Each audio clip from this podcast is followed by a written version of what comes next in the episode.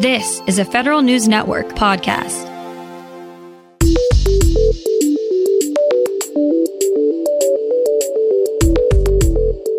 Coming up on today's federal newscast, one federal executive group thinks now is the perfect time for workforce reform. OMB is looking for help implementing the federal data strategy. And a group of senators want more public service opportunities to help with coronavirus response. These stories and more in today's federal newscast.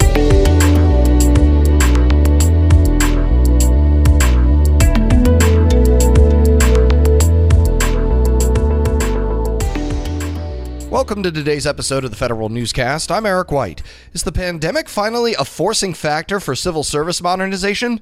The Senior Executives Association hopes so. It's urging the Senate Homeland Security and Governmental Affairs Committee to take action this year on hiring reforms and other recommendations to modernize the federal workforce. Many of the recommendations came from the National Commission on Military, National, and Public Service. SEA says the government is losing ground on its effort to compete with the private sector for talent, and Congress has not helped. SEA says Congress can consistently fails to take action on the recommendations it and other good government groups suggest to modernize the federal workforce. The Office of Management and Budget seeks help standing up its federal data strategy. Federal News Network's Jory Heckman reports. OMB is looking for agency detailees to help meet the rest of the federal data strategy's year one action items for 2020. They'd also assist in drafting another action plan for next year. Detailees will also work with agency chief data officers and develop case studies of how agencies are making the most of their data. OMB encourages career employees who are GS 12 and above to apply. The application closes July 17th, and OMB expects to onboard finalists by September 1st. Jory Heckman, Federal News Network. A bipartisan group of 14 senators want to drastically increase national service opportunities during the pandemic. The coalition introduced the Cultivating Opportunity and Response to the Pandemic Through Service, or CORPS Act. The bill would allow the Corporation for National and Community Service to support anywhere from 75 to 150,000 positions in the first year. The goal is to have 250,000 national service positions by year three. Co sponsors include Senators Lindsey Graham, Marco Rubio, John Cornyn, Kamala Harris, Cory Booker, and Chris Coons. The Cybersecurity and Infrastructure Security Agency would gain a new advisory committee through a bill introduced in the Senate. The Cybersecurity Advisory Committee Authorization Act would stand up a board made up of state and local government officials as well as industry representatives. The committee would make recommendations to CISA's director on cybersecurity policy. Senators David Perdue and Kyrsten Sinema say their bill would give CISA critical feedback on top cyber threats and how best to deter those threats. The U.S. Election Assistance Commission reaches out to help locals with training on how to button up elections. More from Federal News Network's Tom Temin. The EAC has teamed up with the nonprofit corporate backed Center for Tech and Civic Life. Through the center's website, the Commission will offer free cybersecurity education to state and local election officials. The training consists of written and video material developed into three modules the cybersecurity course, which covers everything from terminology to safeguarding data, will remain available until May of 2021. I'm Tom Temin. The National Guard says it's preparing for a bigger than normal hurricane season. The Guard says it's basing plans off weather models that are predicting 30% more hurricanes than the average season. That could mean up to 16 storms this year. The Guard is already stretching its force more than normal with responses to coronavirus and protests, along with regular overseas deployments.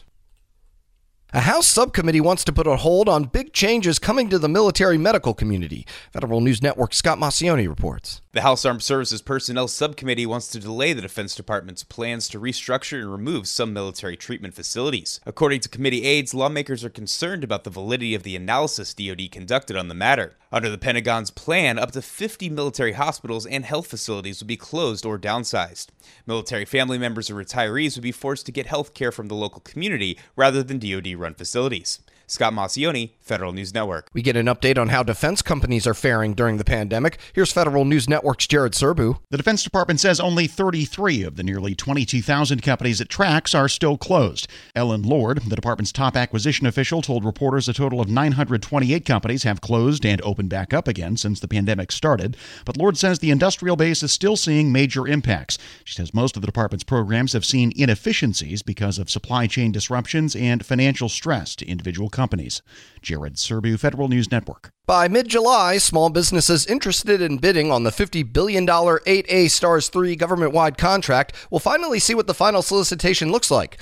The General Services Administration said in a pre solicitation notice that it will release the final request for proposals in the next two weeks. GSA says the final RFP is significantly different than the draft it released in August. The final solicitation will require bidders to have at least two projects worth more than $100,000 of relevant experience and submit a supply chain risk management assessment.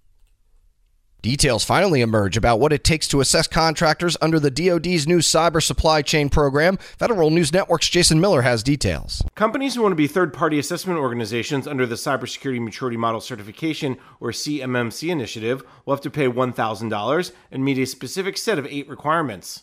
The CMMC accreditation body yesterday released those details and others about the training, credentialing, and accreditation ecosystem.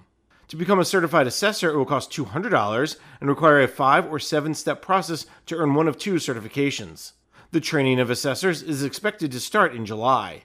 Jason Miller, Federal News Network. And six new life cycle funds are coming to the Thrift Savings Plan at the end of the month. We get more from Federal News Network's Nicole Ogrysko. The new L funds will come in five year increments this time, rather than the usual 10, starting June 30th. The TSP says the new L funds will allow participants to target their investments more closely to their actual retirement dates. The TSP will also retire the L 2020 fund. It'll automatically move participants currently enrolled in the L 2020 fund to the L income fund.